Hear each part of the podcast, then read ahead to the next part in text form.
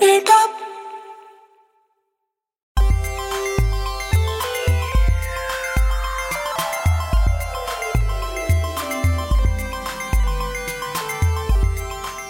Hey, everybody, welcome to another episode of Cape Town, a superhero podcast about superhero things. I'm Tyler Huckabee.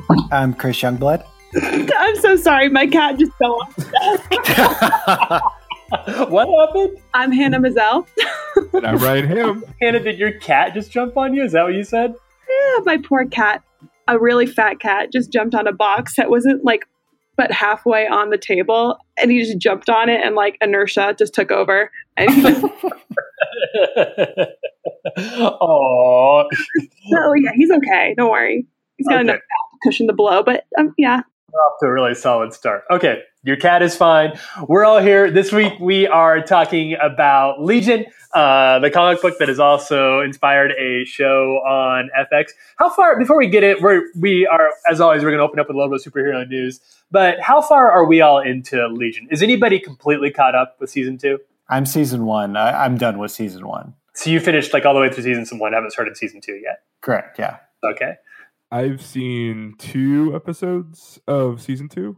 You were saying, and I didn't know this until we were just talking before we started recording. You and and Hannah and Hannah's husband Justin, you guys tried to watch the first episode of season of Legion, but everybody was like super drunk. Is that what I understand? I wouldn't say super drunk. Uh, there were some people that were more intoxicated than others. Uh, I actually remember the show and not being in bad shape that night. Um, but I suspect there were some well, others. that- apparently Ryan was giving us caraway seed aperitifs and we didn't know it yeah, that may have, that may have happened. I've been to your house in Cleveland a couple of times now. I don't remember your liquor cabinet being full of like really exotic liqueurs and things, but whenever we record, you're always drinking something that sounds like you picked it up on the black market in Europe. No, it's just it's all a ruse so that Chris and I can start our like Fernet and Digestif and Aperitif podcast. Ooh, wee wee. After dark. It'll can't be Amaro? No, Amaru. That's what's- it's all this is off the rails. we're, we're never even on the rails for this podcast. I actually feel like that's almost extremely appropriate for this podcast because this particular episode, because it's almost like you would have to be two separate personalities to have a comic superhero podcast and then an aperitif, like fancy cocktail podcast. We're very complex people, Hannah. So so we a little respect there.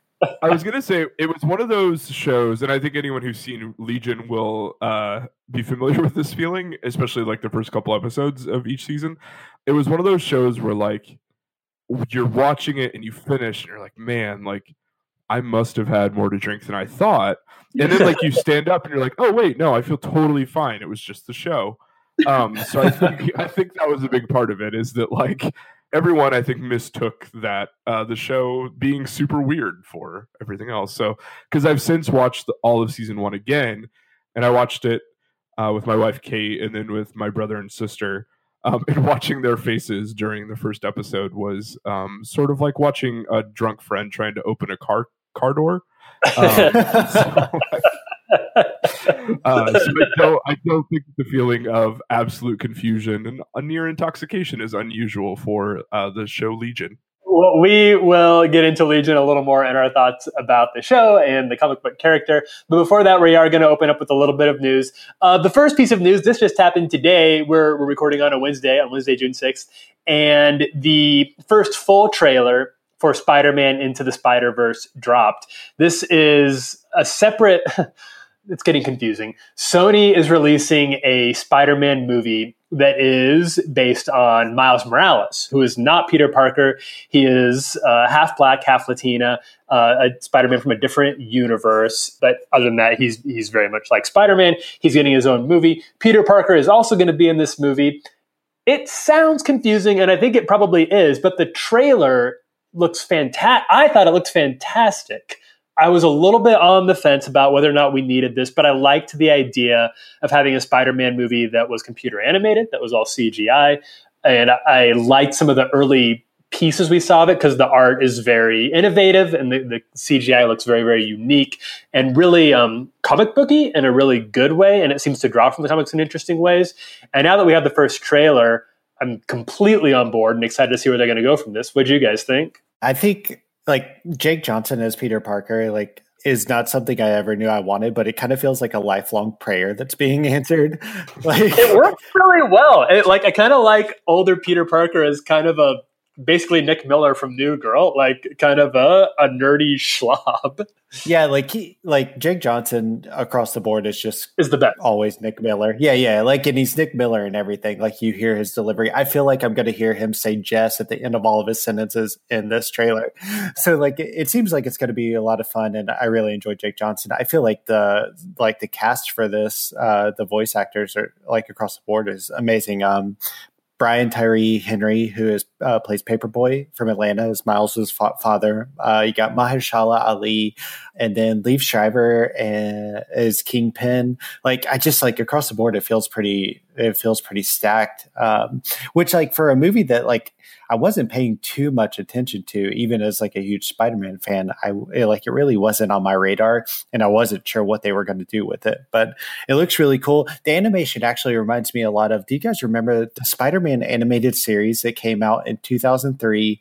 Uh, that was on MTV for a little bit. Called like Spider Man, what, Unlimited or something like that? Spider Man. I think it was just like literally called Spider Man, the next animated series or something oh, like that. Okay, it does. You're right. Yeah. I accidentally downloaded that for my son because I thought it was like the like the original Spider Man, and it was like it opened up with like some like frat dudes like throwing a kegger, and I was like, "What is happening?"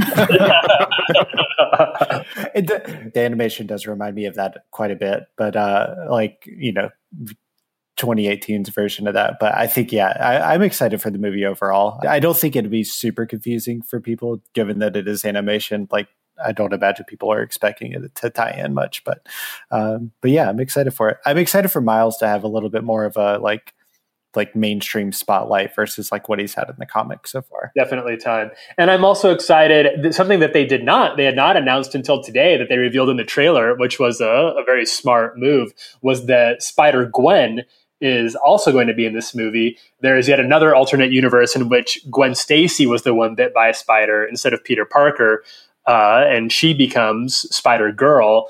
And she apparently is being voiced by Hailee Steinfeld and is making an appearance in this one too. So probably the potential for lots of different upcoming spin-offs for this franchise, a whole sort of spider cinematic universe with a lot of different the Marvel has created any number of different Spider-Mans. There's Spider-Man 2099, who's Spider-Man in the future. There's uh, there's Punk Spider-Man, Iron Spider. There we, we have a lot of options, and and I think that based purely on the trailer right now, I'm excited to see it. And it's Chris Lord, right? Is the one who directed this one. Like Lord Miller wrote it. Yeah. Okay, okay he wrote it. Well, that, we'll take that. In other news, uh, we heard yesterday that Jared Leto's Joker is getting his own solo movie, supposedly, which is apparently going to be different than the Todd Phillips Joker movie that has also been announced and is maybe happening. I can't figure this one out. I can't figure out why DC would do something like this. I don't know. I don't know who wants this. I don't know what about the reaction to Suicide Squad made anybody think this was a good idea. Based on his career since the Suicide Squad movie, uh, Jared Leto has basically stayed in character as the Joker ever since then. Seriously. So maybe they're just trying to. Maybe this is like his family's way of sort of extending the fantasy, and you know, hoping that eventually he'll kind of snap out of it. Um, so, because like I keep thinking like, what has he done in the last, you know, four or five years where execs are, you know, basically begging him to be the centerpiece of this tentpole movie because it, it sure wasn't Blade Runner 2049. Um, and I don't think it was the new 30 Seconds to Mars album. But, you know, I, I forgot there was a new 30 Seconds to Mars. Yeah, what was the last unequivocal Jared Leto win? Like, that was a W for Jared Leto's career. Well, he won the Oscar for um yeah for, for Dallas Buyers. Yeah, but that was that was a while ago. Well, that was the last win. I don't know what they're thinking over at DC right now, and I kind of they've and they've canceled more projects than they've actually had out right at this point. So it could be that they're just greenlighting stuff and kind of gauging fan reaction to the announcement and then canceling. We talked a few weeks ago about how they've greenlit an Ava DuVernay movie about New Gods. That sounds pretty interesting to me. Um, we did receive word that Wonder Woman 2 is, is currently filming. Apparently, it's taking place in 1984. Very excited to see where Wonder Woman goes from here. Other than that, I don't know.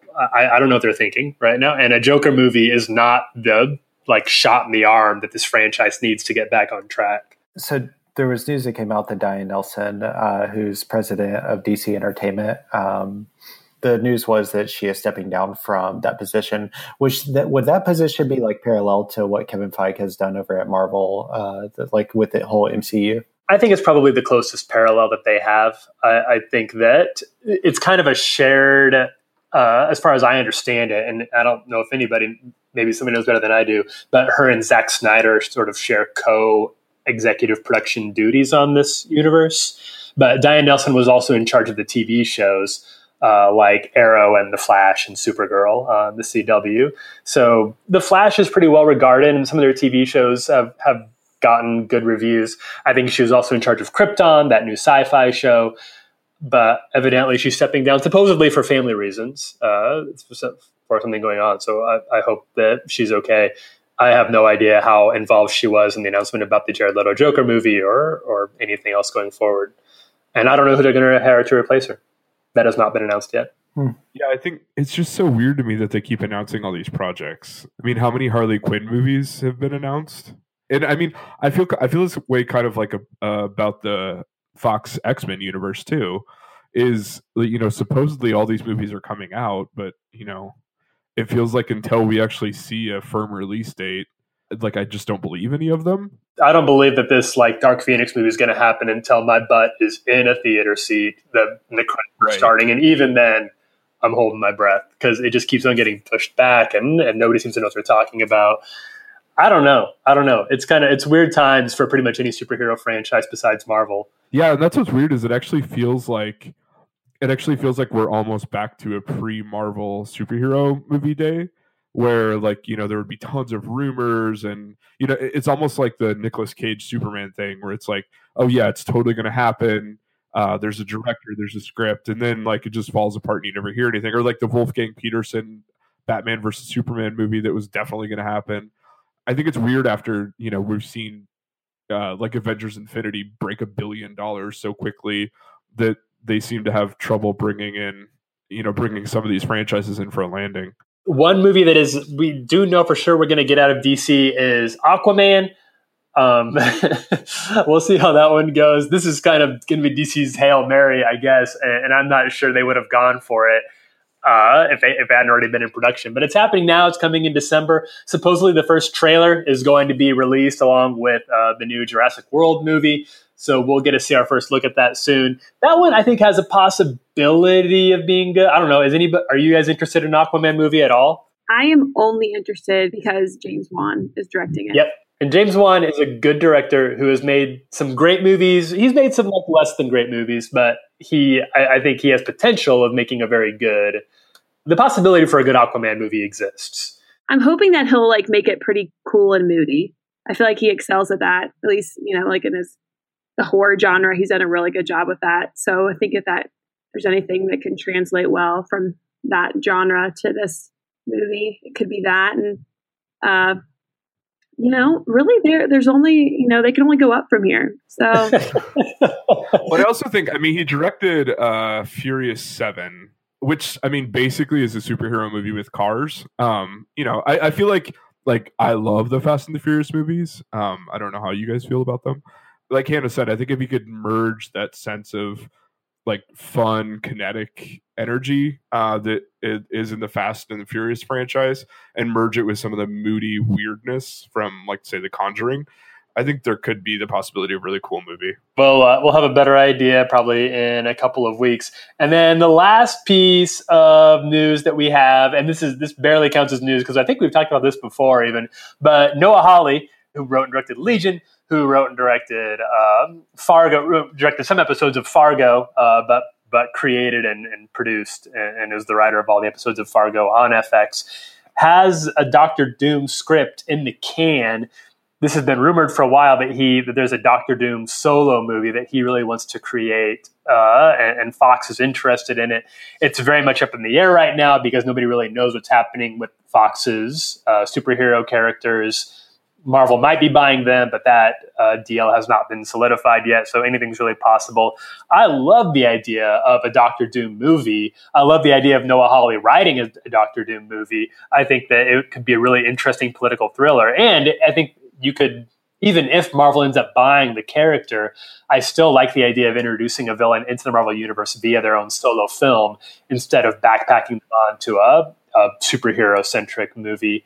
I just at this point don't know if we're ever going to see it happen, really. Uh, but I hope we do. I'd love to see it. It seems like now that, you know, Justice League didn't perform as well as they were hoping it was going to. And now that we're kind of, you know, reaching like the end of the MCU, like this first phase with Infinity War, I think we're going to see a lot more like standalone stories. Yeah, that's probably true. In, in Marvel, which I think is good, you know, clean slate, if you will and there's a lot there's a lot more you know characters out there to discover you know it's not beat the dead horse. It's a pretty good opportunity to introduce you know non-comic fans to some pretty awesome heroes. I think that if anything this the past few years especially the past year uh, and a, maybe year and a half has really proven that that there's been enough of an appetite for known superhero quantities like Captain America, Iron Man, the Avengers, that people are willing to give more oddball, less known characters like Guardians of the Galaxy, the Green Arrow, they're willing to give them a chance. And if the movie's good, then people will respond well to it. They'll do well to it, which is why they're probably DC's probably want to take a chance on New Gods with Ava DuVernay, and also why we got something as as weird as uh, Noah Hawley's other superhero project, Legion, which is the subject of today's show. It was a very easy segue. I appreciate everybody helping tip that one off. we got into this a little bit, but let's let's just say kind of generally, um, Legion. For those those of you who haven't seen it, you're you're missing out on a, a TV experience. The best way I can put it is just I just haven't seen anything quite like it on TV. I don't. I really don't think there's another show out there it's not the best show I've ever seen. I, I don't want to. I want to be careful here, but it's definitely. I think it really is the most unique show I've ever seen. I have nothing else to compare it to in the TV canon, even remotely. It's its own thing. It definitely plays into my love of like any form of entertainment where I'm always like kind of sure what's going on, but also like wondering what the hell I just experienced. Yeah. And so like this is just like the perfect like this is really is like a perfect show for that. Yeah, I mean I th- it's weird because um it's hard to separate my love for Legion from my my like undying love for Noah Hawley. It's interesting you say that Fargo or the Legion's not the best show you've ever seen because like Fargo actually is my favorite show. So, like when I heard that the creator Fargo was creating a superhero show, I had no idea what it was going to be like, but I knew that I was like going to be in and I think at least for season one and what I've seen of season two, I think it's such a unique take on the superhero genre, and I think he does what he has done in Fargo as well, where it takes a couple episodes to kind of pick up on the beats of the story and understand because like you said it, it like it really does feel like nothing else on TV where you almost have to like be immersed in it for a couple of hours to even understand like how the language and the story beats work but then once you crack that code, then it immediately becomes this sort of like pulpy superhero drama that we watched like six episodes of in two days.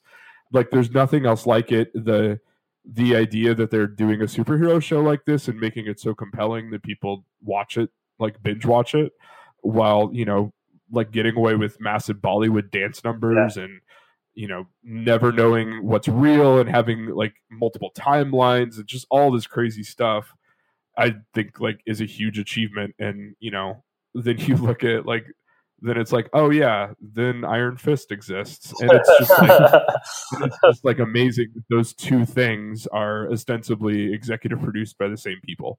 How much of it have you watched, Hannah? I've watched all season one, and I hate, I'm embarrassed to say this, but I started season two, but I, I started watching the first episode of season two at like 9 30 p.m. And I fell asleep 15 minutes into it. That's not embarrassing. Hannah, 100%, I swear to you, that's exactly what happened to me last night. So you're not alone in that. I felt so lame. And so I put it off until after Westworld uh, wraps up. And then I'm going to, we're going to start over again. But, um, you know, it's so hard to describe Legion in terms of comparing it to something else you've seen, right? Like you, as you guys have said, it, it really is so unique in the way that it tells stories and the way it kind of the story progresses even. And I, what I actually really liked about it, just because you know we're in a culture of binge watching, I actually I can't binge watch Legion. Yeah. Like I watch one episode and I need to decompress because it's it's intense in its own kind of peculiar way, not like in an intense and like a uh, Breaking Bad kind of way. You know, like it's just there's like a lot to to try to decipher from each episode. So I always needed to like think about it, and then like I'd wait a day and I'd watch the next episode, which I kind of like that. And it was good too because I was watching it on DVR, so it all it all worked out. But um, I was trying to think when, when Ryan was just, you know, talking about his opinion of it. Like, if you, to me, like, it almost reminds me of a show that, like, David Lynch would make. Yeah. There's some bizarre elements to it, but that actually serve a real purpose. And not only, you know, furthering the plot, but also really developing the characters and making you understand them. And especially the characters who are suffering through some mental illness or just dealing with crisis. Uh, I think they use some of the kind of absurdness that you'll see uh, with like True Purpose, which I think just really shows the skill of Noah Hawley and the other writers of the show. They've done a, like an exceptionally good job with it. I feel like more than any other show I could think of except Fargo, like the show really excels at using, like Hannah said, the weird stuff in it that, like, on the face of it seems just like in there to be strange. Like, it uses it to create this reaction in the viewer that is exactly what they're intending because it's like either what the characters are feeling or what the characters are experiencing. And so, you know, when there when there's a literal dance off in the first episode of season two, um, it somehow makes sense because like that's like that's what the characters are sort of experiencing as well as they're trying to like figure out what's going on. Because the interesting thing is like the characters don't even know what's real and what's not real. So i just like i think that ability to make the audience sort of uncomfortable and like to bring out those unexpected things i think is a real power of the show. Let's talk a little bit just briefly about the the dance parts of it because i would say this show is maybe 30% like psychological thriller 30% maybe straight up horror 30% somewhat conventional superhero drama and then maybe 10% dance tv show uh, because dancing plays in pretty regularly to a lot of the episodes. And one of the criticisms that you do see Legion get from from some people is that it's weird for weirdness' sake. There's a lot of, and season two leans into this even more, a lot of aesthetic touches that are not explained. That don't seem to have any basis in reality. They contribute very little to the overall logic of the show. Uh, and one of those, like Ryan, you mentioned, it, there is just the dancing. Uh, but I think it's actually a very uh, the weirdness for weirdness sake. I don't buy into because, like you said, Ryan, I think it's just creating an atmosphere of of bizarreness and, and contributing to the overall the feeling of the world they're trying to create. And the dances are a really interesting way of showing the sort of mental combat that these characters are engaging in. There's a lot of things that are happening in a psychological world where you it's not happening to the characters it's happening in their minds and dancing is a great way of showing uh, like some of the, the fights that they're having some of the things that they're wrestling with some of the temptations that they're facing whether sexual or or even to betray relationships. I think it all contributes to the idea of a show that i really can't I, I really have no analogy to. And I think all of hopefully what you're getting from this, if you're listening to it and you haven't seen it, is that you need to watch the show to understand what's going on, and that's absolutely true. It is also the the show does deal very explicitly, probably as explicitly as any show on TV, with the subject of mental health. Uh, that's actually implicit in the character of Legion, has been since his creation. We will talk about that a little bit after the script.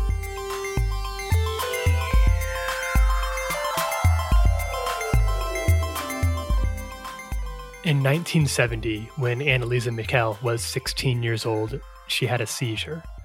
Doctors in her small municipality in Bavaria, Germany, diagnosed her with epilepsy. Her condition worsened, and she was taken to a psychiatric hospital where she was prescribed anticonvulsion drugs. They did little to alleviate her symptoms, which grew not only worse, but increasingly bizarre. Michel was described as seeing a devil face throughout the day. She was prescribed more drugs. She began to hear voices telling her that she would rot in hell. Most sinister of all, she developed an intolerance for religious objects. Michel had been raised a devout Catholic, and she began to suspect that her condition was not medical, but spiritual. She asked for an exorcism, but local priests refused, saying her condition did not meet enough of Rome's criteria to qualify. By the time Michel turned 20, her life had become a nightmare. She was eating spiders and spending hours at a time, seemingly unable to stop acting like a dog. And a priest named Ernst Alt was finally convinced to implore the local bishop to agree to an exorcism. Michel, Alt believed, was possessed by a demon, multiple demons, in fact. There is some biblical precedent for the Catholic belief that a person can be possessed by not just one, but many demons. In the Gospel of Mark, Jesus confronts a man who is said to have lived among the tombstones of ancient Israel, cutting himself with broken shards of rock, and was so strong that even chains couldn't hold him. Jesus, sensing that the man was possessed, asked for his name. My name is Legion, the man responds, for we are many. If an ancient Jew could be possessed by several demons, why not Anneliese? About 10 years after Michel's first exorcism, a 25 year old comic book artist named Bill Sienkiewicz was offered a job illustrating the Uncanny X Men, which was being written by a white hot luminary named Chris Claremont. At the time, it was far and away the most popular title at Marvel Comics and would be a surefire career maker for any up and coming comic book creator. But Sienkiewicz turned it down. He had just wrapped a run on a B-lister named Moon Knight and was bored of conventional superhero stories. He wanted to do something a little wilder and weirder than X Men, something the higher ups at Marvel wouldn't mind allowing a little experimentation on. That's when Claremont himself came to Sienkiewicz with an idea. The original concept of the X Men was that it was a school for young students with mutant powers. The original cast, Cyclops, Jean Grey, Iceman, and the rest, had been around for nearly 20 years, and newer recruits like Wolverine, Colossus, Storm, and Nightcrawler had skipped being students altogether. Wasn't it time for a class of young mutants to come under Professor X's wing? Claremont's idea was a title called New Mutants, and he wanted it to be a fresh, innovative take on the whole X Men idea. He had always been more intrigued by melodrama and angst than superheroics, and a new X title would give him the opportunity to lean into the subjects he really wanted to explore without pissing off fans who wanted to see fistfights and explosions.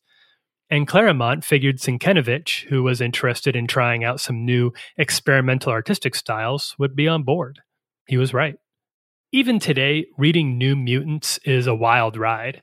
Sienkiewicz cuts loose with an art style that fluctuates between caricature, realism, expressionism, fashion illustration, collage, and abstract. It's disorienting and occasionally confounding, but it gave Claremont the tools he needed to tell stories that existed on different planes of reality, addressing taboo subjects like trauma and emotional repression. And then, about halfway through the initial run, Claremont and Sienkiewicz dropped a bombshell Professor X had an illegitimate son, David, whose immense telepathic power had rendered him in turns unresponsive, mentally unstable, and dangerous. This character formed the basis for Legion, which saw David's mutant powers as a potent metaphor for a dissociative identity disorder, a collection of personalities struggling for dominance in his mind. Some were benign, even sweetly innocent, some were psychotic, Frankly, it was all so on the nose that even calling it a metaphor feels like a stretch. The Legion arc wasn't long and ended relatively happily, though future stories would leave David catatonic, dead, or even once erased from reality. Claremont was more determined than most creators of his day to use superhero powers as a metaphor for real issues his readers were dealing with, and he and Sienkiewicz wanted to use Legion to explore the world of mental illness. David wasn't the first comic book character to explicitly struggle with mental health issues, but prior to him, most comic book characters were driven to insanity by getting conked on the head, hypnotized by bad guys, or inhaling weird chemicals, and things were usually resolved by the end of the story. But David's mental health wasn't a plot device. It was a real part of who he was. And even if Claremont and Sienkiewicz's flair for melodrama and abstraction sometimes made their stories unnecessarily bananas, they were both ahead of pop culture at large in recognizing that oftentimes our inner demons aren't things that can just be expelled. Sometimes we have to use whatever tools we can to manage living with our demons best we can. Anneliese Michel's experiences inspired the script for The Exorcism of Emily Rose, the 2005 supernatural horror movie directed by Scott Derrickson. The movie took a lot of liberties with the plot, but it remained one of the more theologically informed supernatural films in the Hollywood canon, owing largely to its reliance on Catholic teaching. In real life, Michel's bout with what she and her family believed to be demon possession ended tragically when she died of malnutrition from not being able to eat. She was 23 when she passed away and weighed just 68 pounds. In the years since, the Catholic Church has come under fire for their handling of the case. Medical professionals who watched videos of Michel's behavior said she was suffering from mental illness and could have been saved by the intervention of a medical professional even up to a week before her death. The priests were charged with manslaughter and sentenced to six months in prison. Her parents were also found guilty, but they didn't go to jail. The judge said he believed they'd suffered enough. Whatever your feelings about the reality of a spiritual world, it's definitely true that throughout history, mental illness has been misunderstood, stigmatized, misdiagnosed, and used as an excuse for persecution and ostracization. It still is. There's no easy solution for this, but pop culture depictions that help remove some of the stigma and normalize the experiences of people wrestling with mental illness is a step, especially when those depictions don't treat mental health like a pair of devil horns.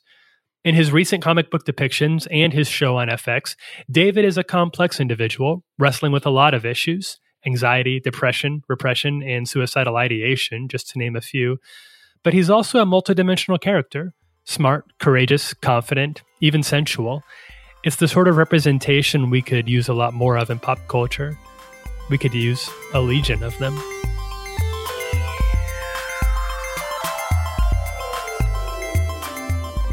So, based on all that, how do you feel about the idea of because this has been sort of controversial and I want to be very careful. We're talking about mental health issues. Mental health issues, I, I understand, are extremely delicate, and, and we will try to handle this as, as delicately as we can. How do you guys feel about the idea of using something like superhero, superpowers, mutant powers in the case of, of Legion and X Men to deal with real world issues like mental health? Do you think it trivializes or minimizes the reality of these things? Or is it a metaphor potent? No, that's a good question. I, I, I think for I think for the show itself, like keeping it to the show itself, uh, because there has been so much controversy around it, for people to like even talk about addiction, depression, you know, schizophrenia, uh, and how those things manifest when we're trying to battle them alone, and what it looks like uh, when you try to get with uh, better with other people who care around you. Uh, I think the show kind of leans that into that a bit, and that's a large task to take on with any show, uh, much less a, a comic book one. But like they showcased several different times in David's life where he was genuinely trying to find support and help with, uh, you know, going to counseling, going to group therapy. Uh, you know, he was like, we meet him like in a psychiatric uh, ward, but we, we, we also see his relapses. And if you're going to make a show of where mental health plays a part of it, you need to handle that responsibly and I think giving a bigger picture that these issues aren't cured overnight and that they can be a lifelong battle and that you can go from feeling like everything is under control one day to being completely unraveled the next uh, was a really great illustration of what struggling with mental illness uh, looks like. And so, like, I haven't watched much of season two, but I do think that season one handled that really well of just kind of like, the show like constantly goes back and forth of him like it seeming like he has it under control and then he doesn't and how do the people around him react to him losing like kind of relapsing a bit and so like when i look at it through the lens of that lens i just i like i see such a good show of mental illness. Like, um, I can understand some of the critiques behind it, but um, I see a lot of substance there and like a lot of reality of what it actually looks like to walk uh, walk through life with mental health and see other people that you care about uh, do the same. I think that um, it's fair that people would criticize it because mental health is personal to so many people, and so I respect anyone's disagreement with how they portray it. Um, I personally, I'm someone who has dealt with depression before, and I, obviously, like that's not necessarily what David's issue is, or some of the other characters in the show. But I think that what they did really well with the show is, I feel like they, I think they used some of those horror elements that we've talked about before, um, particularly powerfully in this way, that demonstrating like that lack of control you have over your mind and how scary that is. And I feel like they got that across very well. Like, were some episodes I thought were really hard to watch. I, I mean, I I appreciated them, but they're hard to watch because you see someone like just in, in mental anguish because they can't control their own mind. And I thought that they really demonstrated that so powerfully. And and honestly, because it was so like intense to watch, I think because it was sensitive to people who like really deal with maybe some of like the more manic uh, mental illnesses out there. You know, I've had my own struggles with anxiety and depression in the past, especially anxiety. And I think one of the really interesting things that Legion gets into the show, but also I, I, I especially think of uh, one of the comic book runs by Simon Spurrier um, was in the 2010s. I want to say like 20, 2012. Um, his X Men Legacy run, which primarily centered on Legion, really explored in detail like how you can almost harness mental illness to do something um, redemptive with um, and not in the sense that like mental illness becomes good or like something that you want to seek after or something like that but almost that there's the redemptive possibility you know and that's obviously explored um, in various like faith traditions and psychology and different philosophies and even you know groups like the uh, what Summerland and Leech in the, the TV show. But just this idea, um, and it was you know stealing overtly from a Catholic theologian, uh, Henri Nouwen, who talks about this concept of like a the wounded healer. Basically, this idea that we can tap into our own wounds to provide healing for other people from those same wounds. I think where Legion gets some of its power is really interesting because it actually starts to look at that concept of like how can someone in the context of a group or in the context of sharing or in the context of seeking help how can someone actually start to harness um, or redeem some of the really difficult things that they're going through and actually come out a little bit stronger um, through that? And then i think on the flip side of that i think legion does a really good job of showing that you know that strength doesn't look like a happy ending. Um, there's still some dark corner that's permanently marked um, and we see that in season two, where, and I don't want to spoil anything for people who haven't seen the show. We see that in season two, where even some stuff you kind of think is over and done with is clearly not because it's you know it's a part of who David is. And so I just think those are really heady concepts to balance well. I'm sure that the show doesn't always do it, but I really respect it for trying and, at least in my view, doing it really well. And I think, again, that X Men Legacy run by um, Simon Spurrier makes it even more explicit where you're seeing more of the overt wounds that David is wrestling with, eh, particularly in the case of the comics with basically who his father is, um, and the fact that like like Charles Xavier was kind of a crappy dad, and how that really leaves a mark and a scar on his psyche. And I think that's the difficulty with any depiction, any any cultural depiction um, or, or, even a number of, of non-cultural, non-fiction uh, explanations about uh, mental illness, is there's a temptation to romanticize it, right?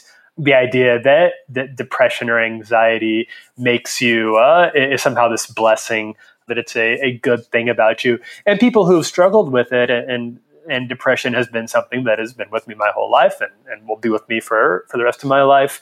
I will tell you that it, it I don't feel like it makes me special. It, it's very difficult and, and at times it's unbearable and, and it's, it's very, very hard. But there's a balance or there needs to be a line between hating that about yourself and wanting to sever that from yourself and romanticizing it into something that's that makes it that you romanticize it to the point where you don't deal with it, where you don't seek out the resources and the tools that you need to learn how to handle it via, like you were talking about, Chris, either via community, people who will help you, uh, via counseling and therapy. And I, I, hope, I hope that people listening to this who have mental health issues that have dealt with anxiety and, and depression have sought out those those resources through counseling and therapy because it is vital. But I also think that things like Legion, as weird as Legion is, and we spend a lot of time talking about how weird it is, in some ways it still, despite all that, it still kind of normalizes mental health by bringing it just by making it part of the cultural conversation in prestige television and by having a protagonist explicitly a protagonist a, a young male protagonist who's a good looking guy and is a hero but who also is very clearly and explicitly struggling with mental health issues. There's not a lot of shows that are doing that right now uh, certainly not in the way that that legion is and I think that if I had had more depictions of that when I was younger, um, besides just comic books, which which have had that now for for almost thirty years, then it may have been easier for me to be open and to express some of my own issues than it is than it was for a long time. Yeah, I agree with that. I think that it's unexpected that you would see this very in depth depiction of mental illness in like a superhero show. Um, but I think that it's in this unique position to really um, showcase this kind of thing to people who might not otherwise know about it for those who don't deal with mental illness and never have in their life and or don't maybe know anyone directly who does.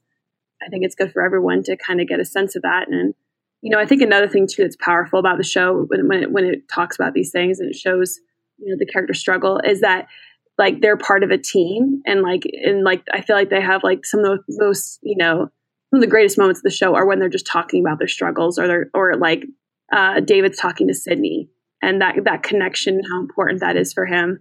And I think that's a great takeaway about just like finding a community or just like someone to, to share that with. But I thought I, I was really appreciative that they made that a central part of Legion. One thing that season two gets into, uh, and, I, and, I, think all of us have probably witnessed that even if we fell asleep in the first 15 minutes, is that there's these new uh, sort of they sort of bookend the show with these like visual uh, object lessons about different mental health phenomenon that are narrated by Jon Hamm and the placebo effect moral panic, they just create almost a little vignette, uh, a short film about how these things work. And they provide some context for what the theme of that particular episode is going to be about. It's a little weird, and I would say sometimes it borders on getting its head stuck up its own ass in terms of feeling just a little bit like senior film major student project ish. But some of them uh, I think Ryan, you and I are talking about just on the basis of the visuals alone, which are really deliciously creepy, uh, actually end up proving some kind of interesting, being kind of educational and proving an interesting point. Like that kind of visual uh, vocabulary, uh, like feels very taken straight from the comics. Yes, it does. Because um, that's something you can totally see, you know, being written in the comics, and even the voiceover that Jon Hamm is delivering feels like uh, narration in little boxes. Yeah that are kind of scattered throughout the page as you're looking at this sort of like and, and i'm thinking of like that gross oily bird thing um, that they show a lot. Uh, so like you know leaning into that kind of visual vocabulary i think works really well. Um, like you said i think sometimes it veers a little too cutesy for its own good. Uh, if i may risk the wrath of some of my fellow podcasters it gets a little too wes anderson for its own good. But i do think generally it, it tries to stick to um, something that has a lot of visual resonance. Jon Hamm's voiceover is actually really good. It helps a lot that it's narrated by such a strong. It feels like a Don Draper pitch, but although it does feel like a Mercedes commercial sometimes. But that's not, there could be worse things that yeah. it that it sounds like. But it's also educational. I mean, it does.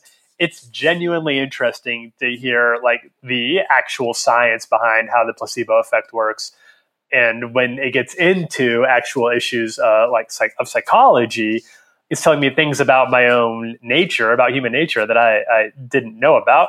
And I'd say that's generally a good thing.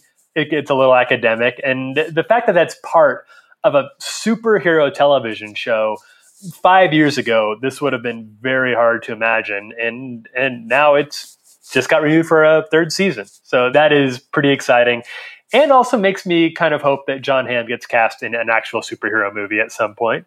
Apparently, he's a big comic book nerd. I didn't know that until today, but I saw an interview where he was talking about his love of his love of Frank Miller, which kind of makes me question his taste a little bit. But I'll get credit where credit's due. He does does like comic books. I think a few years ago, you and I wrote an article suggesting that he should be Black Bolt, uh, which I think is still a great I'd say he idea. dodged a bullet on the current iteration of Inhuman. Right. With Jon Hamm, if you want to talk about a movie, Jon Hamm, if you want to be on the podcast, we would love for you to be part of this one. We're getting close to wrapping it up. Before we close out, I do want to ask a little bit just about. We talked a little bit uh, off the record last week about the X Men. In the 70s, 80s, and 90s, X Men were bar none Marvel's most popular property. Uh, they revolutionized the comic book genre. They kept Marvel alive in the 90s when when nobody was buying comics or watching any sort of comic book media. Now they're sort of the weird, um, like Marvel's B list, like weird cousin that sometimes has a good movie. Deadpool did okay numbers. Logan is a fantastic movie. The X Men movies themselves, as we've talked about at length in this podcast, are are really really hit and miss. What do you think happened to the X Men, and and are you still interested? Like, do any of us actually read X Men comics now? Like the new ones that are coming out? I don't read any of them. Nope. I catch up here and there. That's not true. I catch up here and there, but I'm not looking forward to any of them really. I kept up a bit like after the whole Avengers versus X Men event, uh, but like I, I think for me, like I find myself if I want to read X Men, I kind of want to read the stories of the OG X Men, Yeah. you know, that I Yeah. knew like in the '90s cartoon. And after the whole Avengers versus X Men thing, and you know, there were there was a split of like Scott and uh, Cyclops and Emma Frost. They were you know doing their own thing, and there was just a big rift in between everybody. I just it got so tiresome to keep up with that it just like wasn't an interesting story introducing me to all these new mutants that I just really didn't care about. I and since then I just haven't really read any uh, like picked up anything. I read a bit on even on Reddit from people really enjoying some of the newer X books like X uh, X Men Blue and stuff. Um, but still nothing has really like compelled me to pick up a new book. Yeah, I tried to read Brian Michael Bendis's all new X Men when it launched as part of Marvel Now, just because I was like, oh, you know, cool, a new, you know, fresh new start. Um, it'll be easy to like get into and uh, unpack. And it was like I kind of gave up after like four issues because like uh, that was if you're not familiar, that was the one where they brought back like a bunch of original X Men from the '60s and they time traveled to the future and met their future selves. And I was just like, I don't really like want a teenage version of Jean Grey like grappling with the fact that the Phoenix Force killed her. Like, I just want like cool adventures and you know, which maybe makes me very basic and lame, but I don't know. It's weird because like X Men comics, like there are some runs on in in story arcs that are some of my favorite comics that I've ever read, and then there are other ones that are just like I have no idea what's happening and don't care to know what's happening. Like I just get lost immediately. Hannah, you mentioned last week, I think, that you, I forget, did you say you didn't like X Men or you didn't like Wolverine specifically? I love Wolverine actually. Uh, no, I have tried reading like reading several different X Men runs, and honestly, like within three pages, like I'm like, who the fuck are you? Like there are so many characters, so many freaking mutants, and honestly, like I feel like by the end of an issue, I'm just like, this felt like a fucking soap opera. It felt because you're like, like you guys. I don't know. I used to stay home with my grandma when I was sick, and she made me watch Guiding Light with her. and like, it's like there's all these characters and all these different storylines, and it kind of it kind of feels like that to me, albeit you know more interesting storylines, but still like a lot of just I can't keep up with everyone. I like I can get behind the you know the X Men stories that are more standalone. Um, you know the one character focusing on one character. Like I've been reading Domino, and they have you know recognizable mutants and like Deadpool in it and stuff. Um, but I like I like it when they're a little more isolated because I can't handle like a bunch of different characters that I'm supposed to recognize. You know, in like a single panel, it gives me it makes me panic. I don't know what. much. Um, like I like I wasn't able to record with you guys for Dead the X Force episode. Yeah, right. And guys, I had like my husband has like you know I don't know maybe like four volumes or something of some X Force comics, and I was reading them like great these, these are here. I'm so glad I get to read them like non like not on my iPad. I'm super pumped about it. Got myself a beer. I'm gonna sit down, chill, and like I got a quarter of the way through it, and like I was just I my, my I was just frustrated. So there he is. I mean, I just I've tried and I've tried. I don't like it. More than I think any other comic, X Men does feel like a soap opera. As we mentioned in the script, Chris Claremont, who really revolutionized the X Men and made them the X Men that we know today, really leaned into melodrama. And, and he liked the idea it being this very angsty, lots of relational tension, lots of back and forth with love triangles and, and breakups and clones of different characters. Ryan, you and I were talking about, I, I read uh, an article somewhere that made the case that the X Men series in the 90s is maybe the most convoluted narrative in the English language, which at first I said I didn't really think that was true. But then I started thinking about it, yeah. and I don't really know, other than maybe like Finnegans Wake, what would be more complicated because it is a mess. Yeah. If you've ever tried to, early on when I first started reading comics, I knew and had heard the name Age of Apocalypse. And so I was like, oh, I'll get that and tried and read that. And like if you if you've ever tried, you should just Google Age of Apocalypse reading order. And it's like there are all these teams you've never heard of. There are all these people. It's like alternate dimensions, and it's so confusing. It's basically like everything that the 90s X-Men doubled down on that Hannah hates rightfully so it's just so hard to follow and and I feel like that's the X-Men are almost the butt of the joke for people who make fun of comic books because yeah, like there's true. no way to argue back on it. The X-Men were very popular in the 90s so clearly there is a way to have appreciated it uh, despite the the machinations of Rob Liefeld and, and Fabian Nicieza, who really steered the X Men in the '90s, and, and whose names have fallen out of favor quite a bit today. They created some enduring characters. Uh, Cable and Deadpool both came out of that era, and they just had a very successful movie. So clearly, there was something to it. Um, but it did lead to, like Hannah was saying, there's an awful lot of what the fuck is going on moments in the X Men comic that that still lasts today because nothing is ever truly dead in comics. Once you create it, you got to be prepared to deal with it forever. Glad I just got it out there. Feel better. I really think X Men almost more than any other team comic, and I mean this is sort of like this is very Captain Obvious statement, but it like really needs a good writer to kind of bring it all together. So like one of my favorite comics, not just X Men comics, but like comics in general, one of my favorite arcs is the X Men Messiah complex. That's really good and not too hard to follow along with. Right. It's not too hard to follow along, even though there are a ton of characters and there's like a ton of time travel and a lot of different like timelines and stuff like that. I think Ed Brubaker, if he didn't write the whole thing, he at least like started it off. And Ed Brubaker is like obviously one of the best person to ever write comics. And like Mike Carey wrote as well, and like he's really good. So it just feels like Marvel, whenever they turn over the X Men to their stable of really good writers who can write teams well and make it clear what's happening, and who especially like don't try to get too cute with it. I think then it could be really effective. I do think that some they're the more successful ventures into the X Men world when they limit the scope of it a little bit, so you know what you're getting yourself into. Movie wise, we've seen that work really well with Logan, like we've talked about. Uh, the Deadpool movies have been very successful by staying pretty uh, contained and sparse in terms of the characters they actually utilize, and I'd say that carries over to the comics too. I finished catching up on the all new Wolverine uh, who is l- not Logan. It's it's Laura, the little girl in the uh, in the Logan movie, is currently Wolverine in the actual comics. It, she's the the only Wolverine, and it stays really very much focused on her and and her life and her adventures.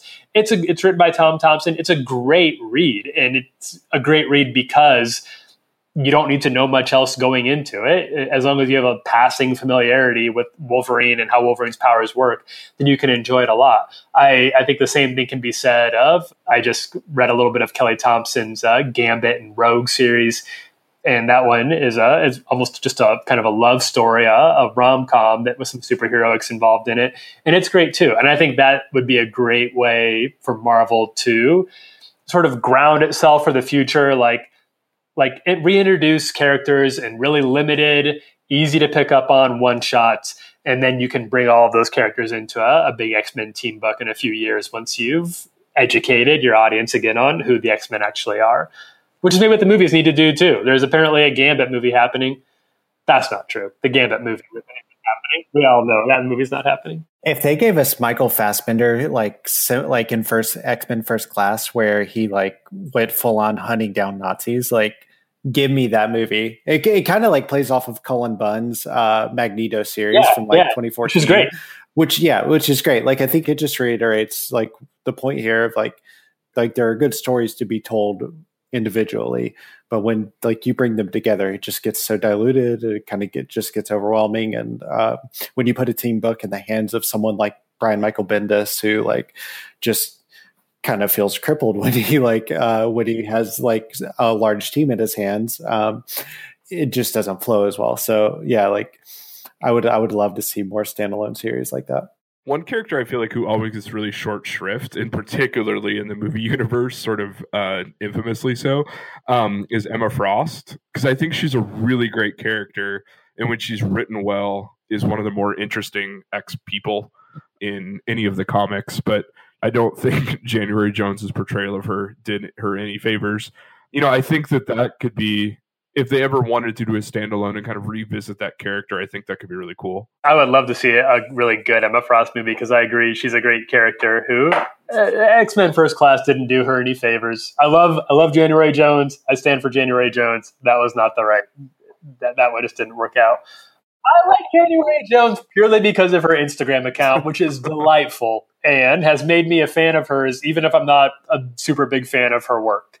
But what can I say? She won me over on Instagram. She's very self-deprecating and and extremely charming on Instagram. So I will always root for her outside of X-Men movies. Well, as long as she's self-aware.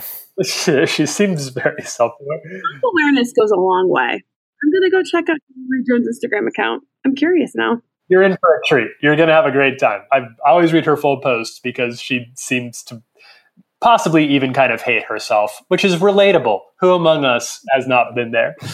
and with that, unless anybody else has any like uh, X Men movie pit, like X Men solo movie pitches that they're they've been sitting on, uh, I think that we will probably wrap it up for this week. Thanks for listening to Cape Town, everyone. If you liked what you heard, uh, please head over to our Apple Podcast page where you can give us a positive review and also you can subscribe to us. You can also follow us on Twitter at Cape Town Pod or on Facebook at Cape Town Pod. We want to give a big shout out to Chad Michael Snavely and Jesse. CM Studios is the one that keeps us sounding good. And we will see you next time. I'm Tyler Huckabee. I'm Chris Youngblood. I'm Hannah Mazel. And I'm Ryan Ham. No need for thanks, citizen. See you soon. Bye.